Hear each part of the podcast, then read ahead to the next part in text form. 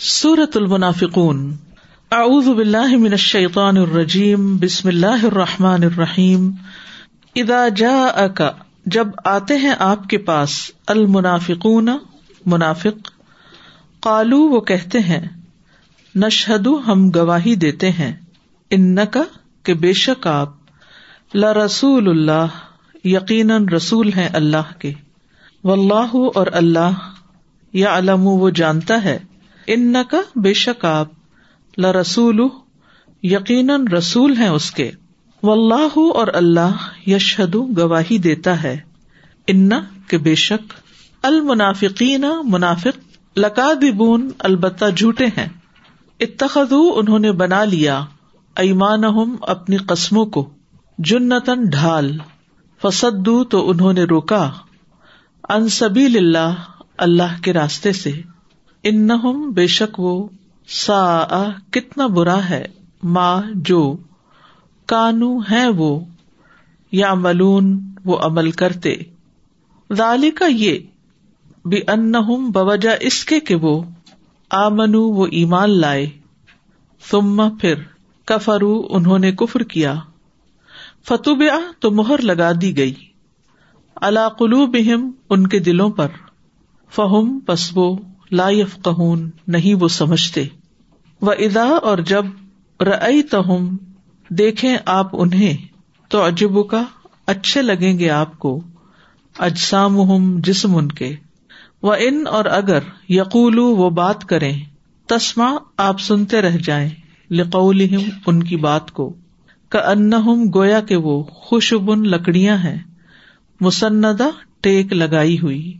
یا سبونا وہ گمان کرتے ہیں، کلّا ہر سیاحتن بلند آواز کو الم اپنے اوپر۔ ہم وہی الدب دشمن ہے فہذر ہم پساپ محتاط رہیے ان سے۔ قاتل اللہ، غارت کرے انہیں اللہ۔ انا، کہاں سے؟ یو فکون وہ پھیرے جاتے ہیں۔ وہ ادا اور جب قیلا کہا جاتا ہے، لہم ان سے۔ آؤ یس تخر بخش کی دعا کریں لکم تمہارے لیے۔ رسول اللہ اللہ کے رسول لب وہ موڑ لیتے ہیں روسم اپنے سروں کو۔ وہ اور دیکھتے ہیں آپ انہیں یسدونا وہ رکتے ہیں۔ وہ اس حال میں کہ وہ مستقبرون تکبر کرنے والے ہیں۔ سوا ان یکساں ہے الہم ان پر۔ استغفرتا خواہ بخش مانگے آپ لہم ان کے لیے۔ ام یا لم نہ تستغفر، آپ بخش مانگے لہم ان کے لیے۔ لن ہرگز نہیں یک فرا بخشے گا اللہ اللہ لہم انہیں۔ ان بے شک اللہ اللہ، لا یہ نہیں وہ ہدایت دیتا القوما ان لوگوں کو الفاصقین جو فاسق ہیں۔ ہم الدین وہی ہیں جو یقول کہتے ہیں، لا فکو نہ تم خرچ کرو اللہ اوپر، من ان کے جو اند رسول اللہ، پاس ہے رسول اللہ کے، حتیٰ یہاں تک کہ ین فدو وہ منتشر ہو جائے ولی اللہ اور اللہ ہی کے لیے ہیں خزاں ان خزانے اسماوات ولرد آسمانوں اور زمین کے۔ ولاکن المنافقین اور لیکن منافق لا یفقہون نہیں، وہ سمجھتے۔ یقولون، وہ کہتے ہیں لر رجا البتہ اگر واپس لوٹے ہم ال المدینہ تی طرف مدینہ کے لخ رجنا البتہ ضرور نکال دے گا العز عزت والا، منہا اس سے العدل ذلت والے کو۔ ولی اللہ اور اللہ کے لیے ہے، العزت و عزت ولی رسول ہی اور اس کے رسول کے لیے ولی المنینا اور مومنوں کے لیے ولا کنہ اور لیکن المنافقین منافق لا لمون نہیں وہ جانتے۔ یا ایو الدین آ منو اے لوگو جو ایمان لائے ہو، لا تل کم نہ غافل کرے تم کو۔ امبال کم مال تمہارے، ولا اور نہ اولاد کم اولاد تمہاری۔ ان ذکر اللہ اللہ کے ذکر سے۔ ومن، اور جو کوئی یف ال کرے گا ظال کا ایسا فولا کا تو یہی لوگ ہم وہ الخاصرون جو خسارا پانے والے ہیں۔ وہ ان فکو اور خرچ کرو مما، اس سے جو رزق نہ کم رسک دیا ہم نے تمہیں۔ من قبلی اس سے پہلے۔ عطیہ کے آ جائے احدکم، تم میں سے کسی ایک کو الموت موت۔ فیقولا تو وہ کہے، ربی اے میرے رب، لولا کیوں نہ؟ اخر تنی محلت دی تو نے مجھے الا اجل، ایک وقت تک قریب قریب کے۔ فصدق تو میں صدقہ کرتا وہ اکن اور میں ہو جاتا، من صالحین نیک لوگوں میں سے۔ ولن، اور ہرگز نہیں یو اخر اللہ محلت دے گا اللہ نفسن کسی نفس کو۔ ادا جب جا آ جائے گی اجلحا موت اس کی۔ و اللہ اور اللہ خبیر خوب خبر رکھنے والا ہے۔ بیما اس کی جو تاملون تم عمل کرتے ہو۔ اعوذ باللہ من الشیطان الرجیم۔ بسم اللہ الرحمن الرحیم۔ اذا جاءك المنافقون قالوا نشهد انك لرسول الله. والله يعلم انك لرسوله. والله يشهد ان المنافقين لكاذبون. اتخذوا ايمانهم جنة فصدوا عن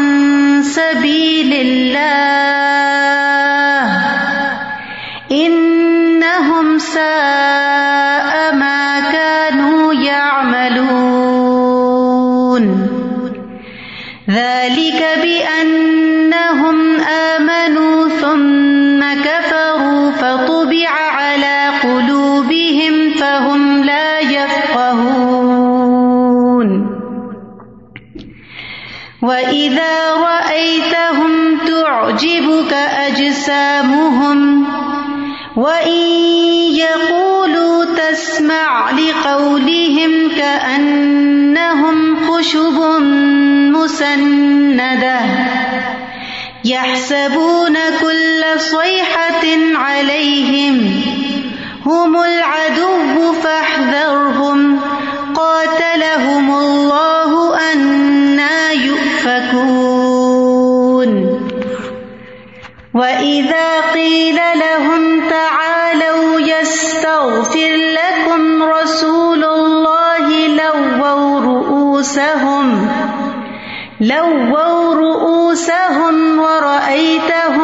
يصدون وهم مستكبرون.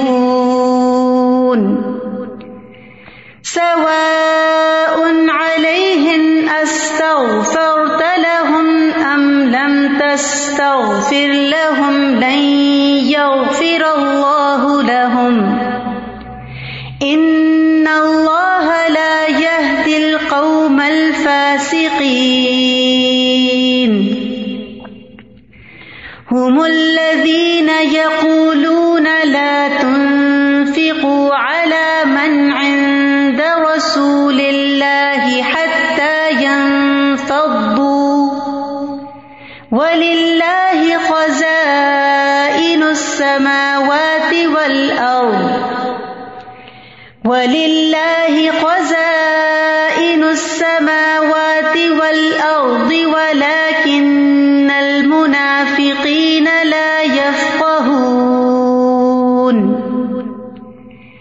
يقولون. لئن رجعنا إلى المدينة ليخرجن الأعز منها الأذل. ولله العزة ولرسوله وللمؤمنين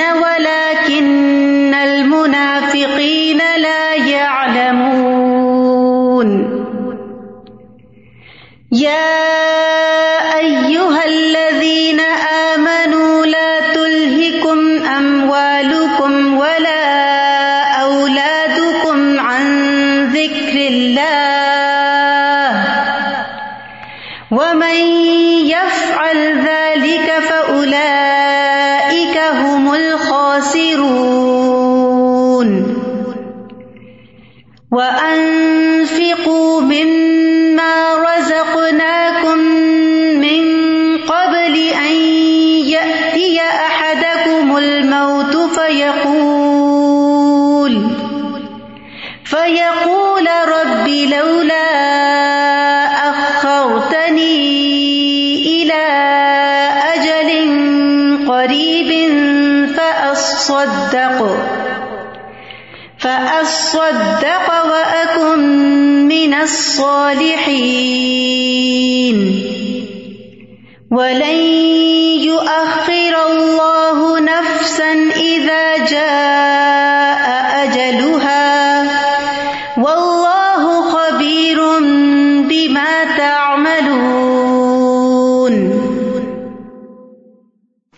سورت المنافقون مدنی صورت ہے، کیونکہ مکہ میں نفاق نہیں تھا۔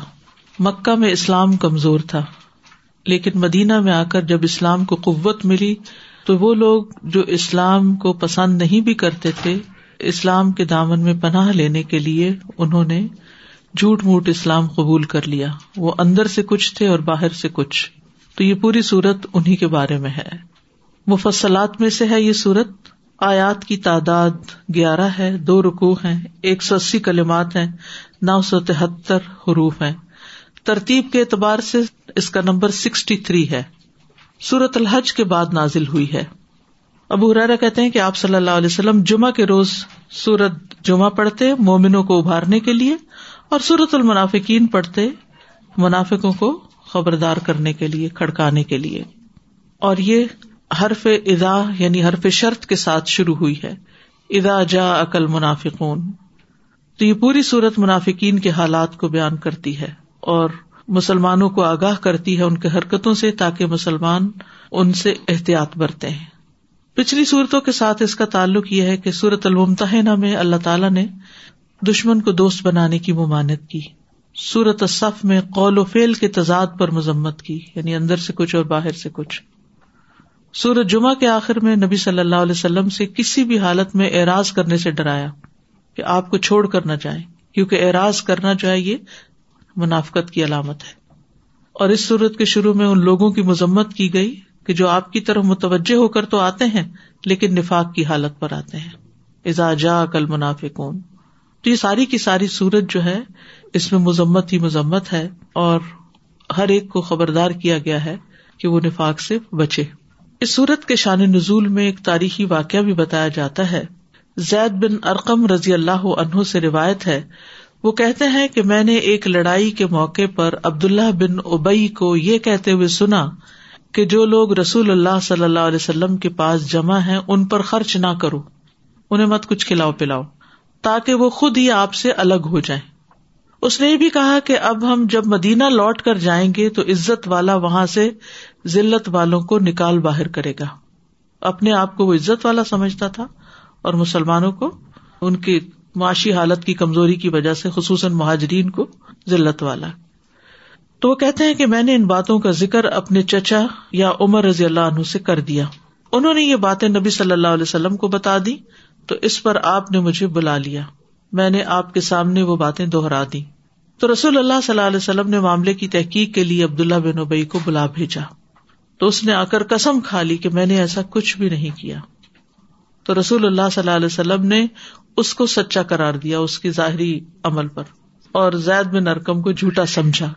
تو زید کہتے ہیں کہ مجھے اس بات سے اتنا افسوس تھا، اتنا دکھ تھا کہ کسی اور بات سے کبھی اتنا دکھ نہیں ہوا۔ تو میں اپنے گھر بیٹھ گیا۔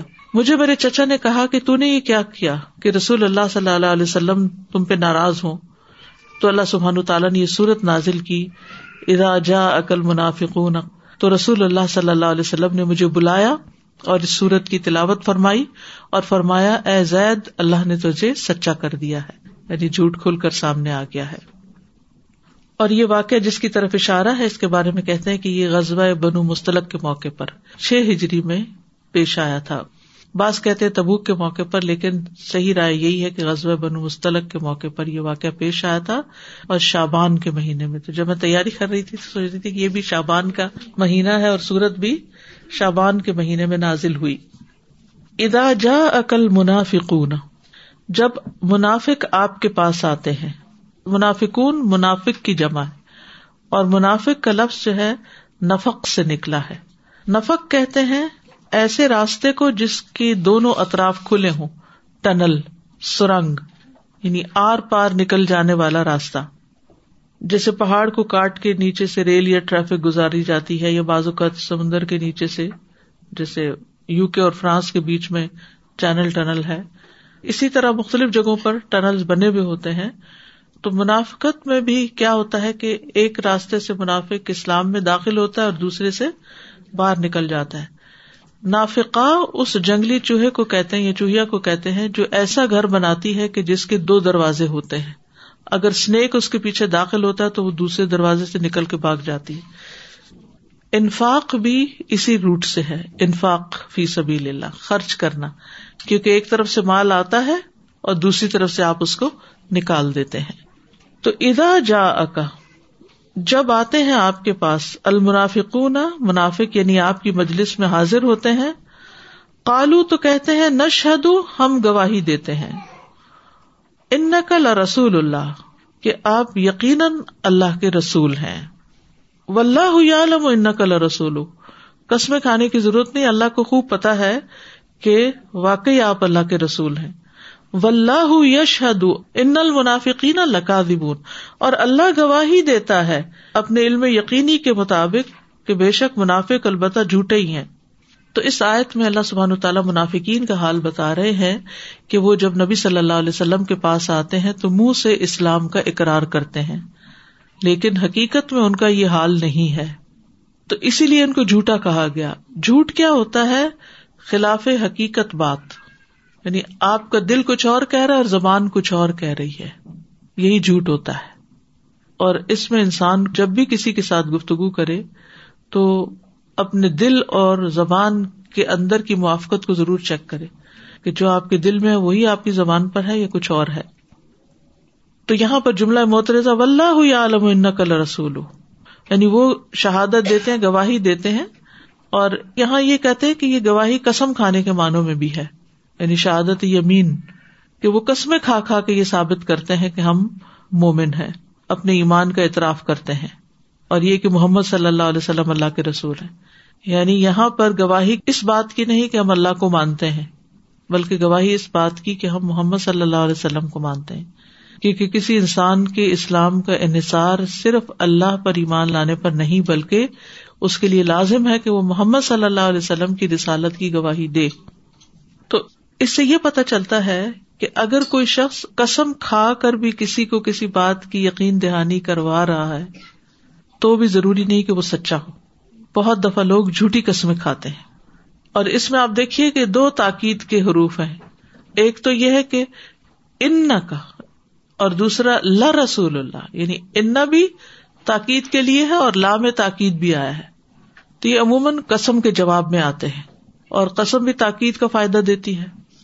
تو منافقین کی عادت یہ تھی کہ قسمیں کھا کے اپنی وفاداری کا یقین دلاتے تھے، جبکہ مخلص مسلمانوں کو اس کی ضرورت نہیں پڑتی تھی۔ جو جھوٹا ہوتا ہے، اسی کو زیادہ یقین دہانی کرانے کے لیے باتیں زیادہ کرنی پڑتی۔ جو سچا ہوتا ہے، وہ اندر سے مطمئن ہوتا ہے، تو اس کی باتیں بھی کم ہوتی ہیں۔ و اللہ یا لم کل رسول تو اللہ کو بتانے کی ضرورت نہیں ہے اور قسمیں کھا کے، کیونکہ اللہ کو تو پہلے سے ہی پتا ہے کہ آپ صلی اللہ علیہ وسلم اللہ کے رسول ہیں۔ اور یہ انڈائریکٹلی ان کو یہ بتانا بھی ہے کہ تمہاری منافقت ان کو نقصان نہیں دے گی کیونکہ وہ آپ واقعی اللہ کے رسول ہیں۔ اور پھر یہ ہے کہ منافقین جھوٹے ہیں۔ ایک چیز کو افرم کیا کہ رسول اللہ صلی اللہ علیہ وسلم کی رسالت کی گواہی دے دی گئی اور منافقوں کے جھوٹ کی گواہی دی گئی۔ و اللہ شد ان المنافقین اللہ کاظمون کس چیز میں جھوٹے ہیں؟ نمبر ایک، اپنی قسموں میں جھوٹے ہیں۔ اور نمبر دو، اپنی گواہی میں جھوٹے ہیں۔ کیونکہ شہادت کی بات ہے نا۔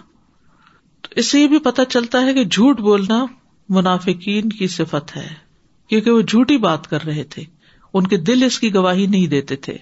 فی قلو بہم مرد ان فضاد اللہ مردا ولاحم عذاب العلیم بما کانو یکدمون اور جھوٹ جو ہے وہ قابل مذمت ہے، سزا کا سبب ہے، بدترین خصلتوں میں سے ہے۔ منافق کی تین علامتیں جہاں بتائی گئی ان میں، نمبر ون جھوٹ بولنا۔ شریعت میں بھی جھوٹ قابل مذمت ہے، عام معاملے میں بھی جھوٹ قابل مذمت ہے، فطرت کے اعتبار سے بھی قابل مذمت ہے۔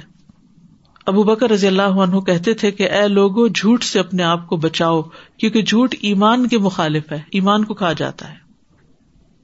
تو یہاں پر تھوڑا سا نفاق کی مزید تفصیل بیان کرنا بھی ضروری ہے تاکہ ہم سب اپنا اپنا جائزہ بھی لے سکیں۔ تو جیسے کہ آپ کو میں نے ارض کیا کہ نفاق کا لفظ جو ہے یہ نفق سے ہے اور نفق سرنگ کو کہتے ہیں اور ایسا راستہ جس سے دوسری طرف نکلنا ممکن ہوتا ہے اور منافق کو بھی اسی لیے منافق کہتے ہیں کہ وہ ایک طرف سے اسلام میں داخل ہوتا ہے اور دوسری طرف سے وہاں سے نکل جاتا ہے یہ تو لفسی مانا ہے اصطلاحی مانا کیا ہے زبان کے ساتھ ایمان کو ظاہر کرنا اور دل میں کفر چھپانا حذیفہ بن یمان سے منافق کے بارے میں پوچھا گیا۔ تو انہوں نے کہا کہ منافق ایسا شخص ہے جو اسلام کا اظہار کرتا ہے، لیکن اسلام پر عمل نہیں کرتا۔ اسلام کا زبان سے اظہار کرتا ہے، لیکن اسلام اس کی عملی زندگی میں نہیں ہے۔ اور اس زمانے کے جو منافق تھے، وہ آج کے منافقوں سے شاید بہتر ہی ہوں، کیونکہ وہ نمازیں بھی پڑھتے تھے، وہ زکوٰۃ بھی دیتے تھے۔ وہ جہاں آسان ہوتا وہاں غنیمت کی خاطر جنگ پہ بھی چلے جاتے تھے اور انہوں نے اپنے نفاق کو چھپایا ہوا تھا جبکہ آج بہت سے لا الہ الا اللہ کہنے والوں نے اس کو چھپایا بھی نہیں، وہ اپنی بدملی کا کھلے عام اظہار بھی کرتے ہیں۔ رسول اللہ صلی اللہ علیہ وسلم کی مکہ سے مدینہ کی طرف ہجرت سے پہلے اور ہجرت کے بعد تک نفاق کا وجود نہیں تھا۔ یہاں تک کہ اللہ تعالیٰ نے غزل بدر میں اہل ایمان کو عظیم الشان کامیابی عطا فرمائی۔ تو مدینہ کے وہ لوگ جنہوں نے اسلام قبول نہیں کیا تھا، جب انہوں نے دیکھا کہ مسلمانوں کو فتح و نصرت حاصل ہوئی ہے اور مال غنیمت حاصل ہوا ہے، تو انہوں نے آفیت اسی میں سمجھی کہ ہم بھی اپنے آپ کو مسلمان ظاہر کر دیں، جبکہ ان کے دل مسلمان نہیں ہوئے تھے۔ تو مدینہ میں ایک اچھا خاصا گروہ تھا منافقین کا۔ جیسے کہ آپ جانتے ہیں کہ نبی صلی اللہ علیہ وسلم کی مدینہ تشریف آوری سے پہلے یہاں دو بڑے قبائل تھے اربوں کے اوس اور خزرج، اور یہ آپس میں ایک دوسرے کے ساتھ گتم گتھا ہوتے رہتے تھے۔ اور اپنی لڑائیوں سے تنگ ہی آ چکے تھے، تو انہوں نے آپس میں مل کے یہ فیصلہ کیا کہ ہم کوئی متفقہ سردار بنا لیتے ہیں اپنا۔ اور عبداللہ بن اوبئی کے اندر انہوں نے وہ ساری کوالٹیز دیکھی جو ایک سردار کے اندر ان کے خیال میں ہو سکتی تھی۔ تو انہوں نے سوچا کہ باقاعدہ اس کی تاج پوشی کرتے ہیں۔ اور اس کو ڈکلیئر کر دیتے ہیں کہ اب ہمارا لیڈر یہ ہے اور ہم پھر آپس میں اتفاق سے رہیں گے۔ اسی دوران ابھی یہ سب تیاریاں چل ہی رہی تھی ابھی اپنے اختتام کو نہیں پہنچی تھی، کوئی نتیجہ نہیں نکلا تھا۔ تو مدینہ والوں میں سے ایک گروہ جو تھا یعنی ان کا ایک گروپ جو تھا، وہ حج کرنے کے لیے گیا۔ اور وہاں ان کی ملاقات حضور صلی اللہ علیہ وسلم سے ہوئی اور وہاں آپ نے اسلام کی دعوت دی تو انہوں نے اسلام بھی قبول کر لیا۔ اور پھر ہر سال کچھ نہ کچھ لوگ جا کر آپ سے بات کرتے رہے۔ اور جو آخری سال تھا، اس میں انہوں نے نبی صلی اللہ علیہ وسلم کو مدینہ آنے کی دعوت بھی دے ڈالی۔ اور اس اسلام میں مدینہ کے گھر گھر میں اسلام کی دعوت پہنچ چکی تھی۔ اور اوس اور خزرج کی ایک بڑی اکثریت جو تھی، وہ مسلمان ہو چکی تھی۔ لیکن سارے لوگ مسلمان نہیں ہوئے تھے، جیسے عبداللہ بن ابئی اور اس کے بہت سے اور ایسے جو انفلوئنشل قسم کے لوگ تھے، وہ ابھی اسلام نہیں لائے تھے۔ اب کچھ عرصے کے بعد ہجرت ہو جاتی ہے۔ ہجرت کے بعد سارے لوگ نبی صلی اللہ علیہ وسلم کی طرف متوجہ ہو جاتے ہیں۔ تو عبداللہ بن ابئی کو بہت مایوسی ہوتی ہے اور اس کے دل میں آپ کے خلاف ایک شدید حسد اور انتقام کی آگ بھڑک اٹھتی ہے۔ چونکہ وہ اپنے قبیلے کے سرداروں میں سے تھا، لہٰذا اس کے قبیلے کے اور اس کے لائک مائنڈیڈ لوگ، وہ بھی اور دوسرے قبیلے کے بھی، وہ سارے اس کے ارد گرد اکٹھے ہو گئے۔ اب یہ نبی صلی اللہ علیہ وسلم کے مقابلے پر اپنی ایک طرح سے گروہ بنائے ہوئے تھے اور اپنے الگ مشورے کرتے راتوں کو، جس کی تفصیلات قرآن مجید میں ملتی ہیں۔ بظاہر یہ لوگ نمازیں پڑھتے، روزے رکھتے، کہیں کہیں جہاد کے لیے بھی چلے جاتے، لیکن اس کے ساتھ ساتھ انہوں نے وقتاً فوقتاً مسلمانوں کو نقصان بھی بہت دیے تھے۔ جنگ عہد میں جیسے کہ آپ جانتے ہیں کہ وہ لشکر کا ون تھرڈ تقریباً تین سو لوگ ساتھ لے کے واپس آ گئے آدھے راستے سے۔ اس سے مسلمانوں کو این وقت پر ایک بہت بڑی مشکل کا سامنا پیش آیا۔ پھر اسی طرح غزوہ بنو نذیر، بنو قریضہ اور خیبر والوں کو جنگ میں بھی ابھارا یعنی جو مدینہ کے اندر یہودی قبائل تھے، اور ہمیشہ ان کے ساتھ وفاداریوں کا اظہار کیا۔ اور انہیں مسلمانوں کے خلاف ڈٹ جانے پر ہمیشہ ابھارتے رہے۔ خندق اور دوسرے مواقع پر بھی انہوں نے کفار کے ساتھ ساز باز رکھی۔ حتیٰ کہ مکہ جا کر ان کے سرداروں کو ابھارا کہ تم آؤ مل کے اور مدینہ پہ حملہ کرو، ہم تمہارا ساتھ دیں گے۔ اور پھر جہاں کہیں موقع ملتا اسلام کے خلاف، نبی صلی اللہ علیہ وسلم کے خلاف گستاخانہ باتیں کرتے، ان کا مذاق اڑاتے، مہاجرین کے فخر پر، ان کی غربت پر ان کا مذاق اڑاتے، کیونکہ یہ مالدار قسم کے لوگ تھے۔ تو بہرحال، جب بھی کوئی ایسی بات سامنے آتی اور ان سے پوچھا جاتا، تو قسمیں کھا جاتے اور کہتے، ہم آپ کو اللہ کا رسول مانتے ہیں، آپ ہماری بات پر یقین کریں اور ہم آپ کے ساتھ ہیں۔ تو آپ صلی اللہ علیہ وسلم بھی ان کی گستاخیوں سے درگزری کرتے رہتے تھے۔ اس میں آپ کے بلند اخلاق کا بھی پتا چلتا ہے کہ جب پتا بھی ہو کہ ایک شخص جھوٹا ہے اور آپ سے آ کے جھوٹی محبت کا دعوی کرتا ہے، اس کے باوجود آپ اس کو شرمندہ نہیں کرتے کہ مجھے سب پتا ہے تم لوگ جو کچھ کر رہے ہو۔ کسی بات کا کوئی تانا نہیں دیتے اور اس سے صرف نظر کرتے رہے۔ اور اگر آپ کوئی ایکشن لیتے بھی تو اندر مدینہ کی لڑائی شروع ہو جاتی کیونکہ اس کے ساتھ کافی بڑا گروہ تھا۔ تین سو لوگ اگر عہد میں ساتھ نہیں گئے تو اس سے آپ اندازہ کریں۔ تو مسلمان کس کس کا مقابلہ کرتے اندر کے دشمنوں کا کرتے یا باہر کا؟ تو دو مشکلات میں سے کم درجے کی مشکل یہ تھی کہ گھر کے اندر یا مدینہ کے اندر پرسکون زندگی بسر ہو۔ یعنی اس کے اندر وہ جھگڑا اور فساد اور آپس کی لڑائی نہ ہو۔ تو بہرحال آپ صلی اللہ علیہ وسلم کا جو صبر و ضبط تھا، تحمل تھا، وہ تو آخری درجے تک رہا۔ لیکن اللہ سبحان تعالیٰ نے سارا پول کھول دیا اور ان کی ساری چیزوں کو ایک سورت کے اندر، جس کو سورت المنافع کیوں کہا جاتا ہے، اس میں واضح کر دیا۔